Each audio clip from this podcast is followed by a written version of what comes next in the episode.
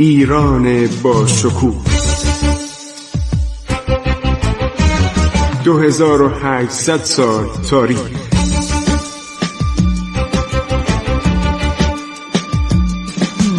عبور از تاریخ.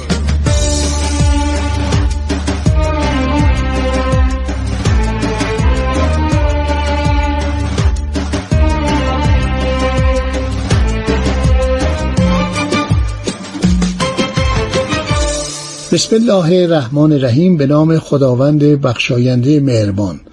من خسرو معتزد هستم به شما سلام می کنم در برنامه عبور از تاریخ ادامه می دهیم دنباله ماجراهای شاه عباس اول.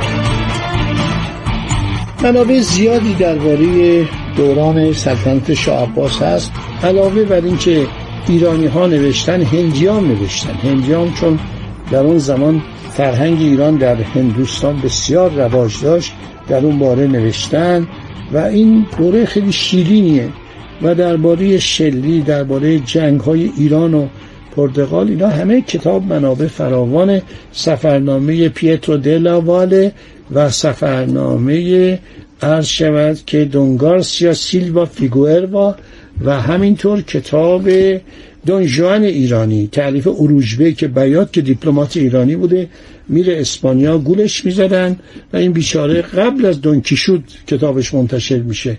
قبل از عرض شود که دونکیشود اثر سروانس.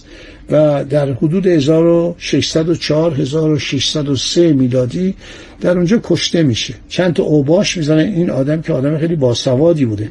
یعنی ما واقعا خیانت آنتونی شلی رو از طریق نوشته های این در بسیاری از جنگ ها بوده بعدم میره اسپانیا. یک سفرنامه عالی داره. البته یک نفر اسپانیایی هم بهش کمک کرده از طرف دربار اسپانیا. و ایشون میره در اونجا لقب دنجان ایرانی بهش میدن. اطلاعاتش خیلی فوق العاده است. این کتاب نایابه. من بارها خواهش کردم که آقا این کتاب رو چاپ کنید. این کتاب برای تاریخدانان برای دانشجویان برای مردم عادی. اصلا این سفرنامه عجیبی. شما از اوضاع اروپا که اینا چگونه در اون زمان آب رو از کنار رودخانه بالا می آوردن و استفاده می کردن. قوه بخار داشت کم کم به یک صورتی جلوه می کرد به صورت استفاده از نیروی آب در اسپانیا در کشورهای اروپایی.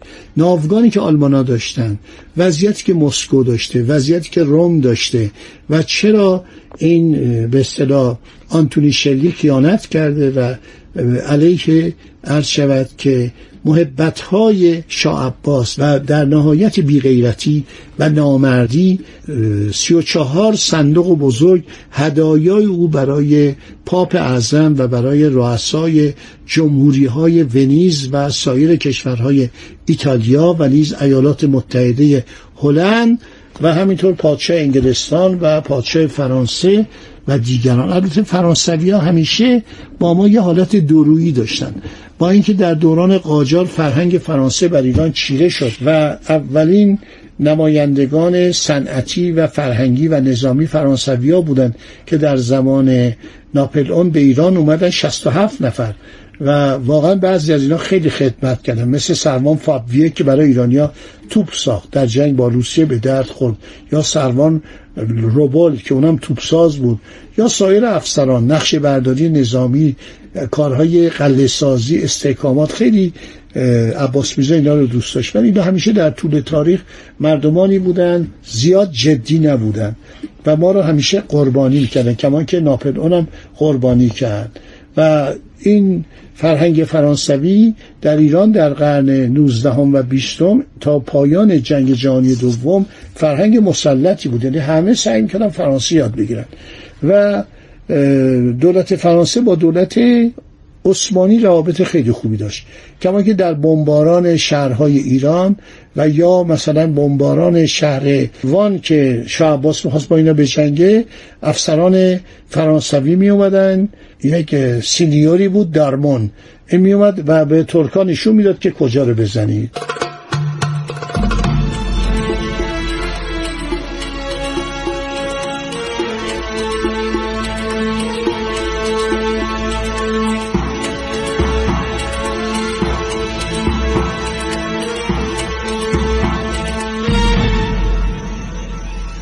این حاصل عرض شود که این دوران شهرهای ایران آباد میشه و ما تازه سفرنامه تموم نمیشه. از دوران شاصفی باز ما یه سری سفرنامه نویس جدید داریم مثل اینکه شخصی به نام اولاریوس آدم. اولاریوس آدم کشیش آلمانی میاد ایران بسیار باسواده. اولین کسی که به نظر من درباره شیلات ایران مطالعه کرده آدم اولاریوسه و بعد آدم های دیگه میان شاردن که یک شوالیه باسواد ده جلد کتاب درباره ایران می که خوشبختانه ترجمه شده و چاپ شده. از دوره قاجار همینطور ترجمه اینا شروع شده بود. و تابندیه که جواهر فروش بوده آدم زیاد باسوادی نبوده. ولی چون به دربار عرض شاه صفی به دربار شاه عباس دوم به دربار شاه سلیمان رفت آمد می‌کرده جواهر میفروخته. خیلی اطلاعات جالبی ارائه میده. انگلبرت کمفر آلمانیه که اونم آدم جالبیه. در مورد شهر اصفهان و تشکیلات اداری و عرض سیاسی ایران اطلاعات خیلی خوبی به ما میده دوستان.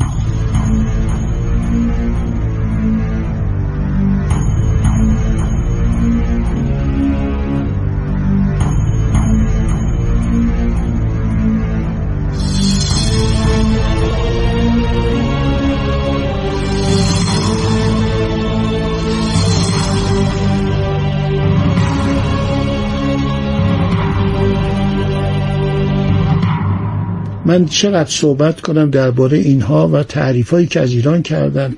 آدم غرق لذت میشه. سانسون یک کشیش فرانسویه بوده.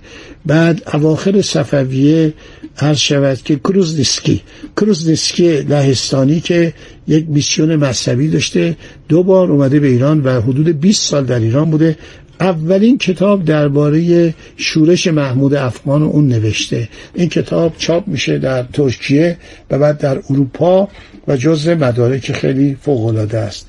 به قدری ما سفیر و فرستاده و کشیش و کم کم داره در میاد. گفتم اسناد پرتغال اخیرا ظرف همین چل سال اخیر به دست ما رسید که وزارت خارجه دو جلد اینا رو ترجمه کردن منتشر کردن و محققای زیادی رو اینا کار کردن. اطلاعاتشون خیلی جالبه. دولت پرتغال یه دولت استعماری بوده مثل دولت انگلیس. ولی اون حالت با وضعیت کنار آمدن و اون مکر و حیله و نیرنگ و تمهیدات سیاسی دولت انگلیس رو نداشته.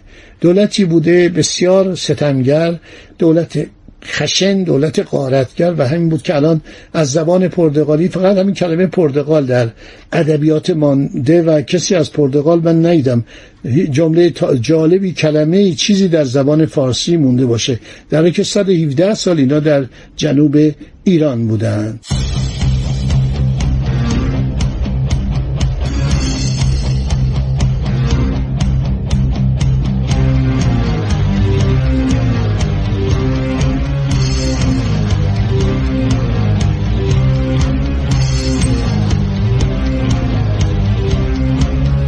خیلی از افراد من توصیه می‌کنم جلد اول کتاب تاریخ پرزون ایران و کوشن ایران.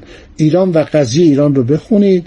ایران کوشن یعنی قضیه ایران معمای ایران. خیلی کتاب قشنگیه و این تمام فهرست این اروپاییایی که اومدن به ایران نوشته. یه کتاب دیگه از تحقیقات جغرافیایی درباره ایران آلفونس گابریل. این فرانسوی ترجمه هم شده ترجمه مرحوم فتحعلی خواجه نوریان. آدم باسوادی بوده.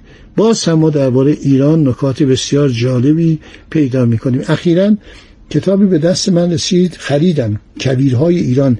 سون هدین سون هدین سوئدی بوده که اون البته در دوره قاجار دوره ناصرالدین شاه اومده خیلی زحمت کشیده رفته کوه دماوند. اولین کسی بوده رفته تا بالای کوه دماوند و ارتفاع دماوند رو به دست آورده.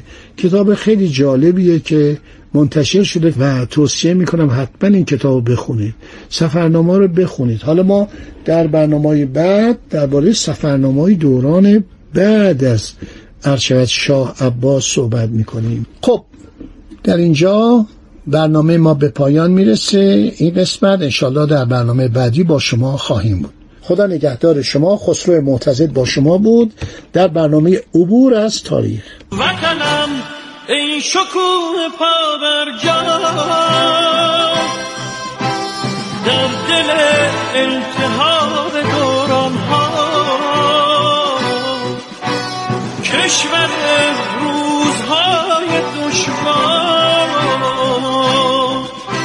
زخمی سربلند بحران ها ایستادی به جنگ رو در رو خنجر از پشت می‌زند دشمن. گویی از ما و در نهان بر ما. وطنم پشت حیله را بشکن. وطنم ای شکوه پا بر در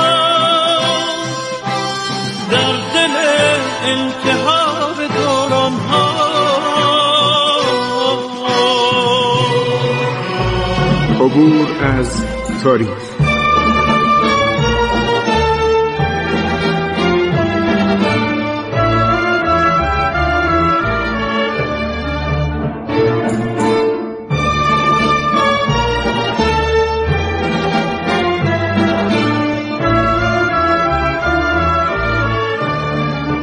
ایران با شکوه. 2800 سال تاریخ. سرگذشت ایران ما به روایت خسرو معتزد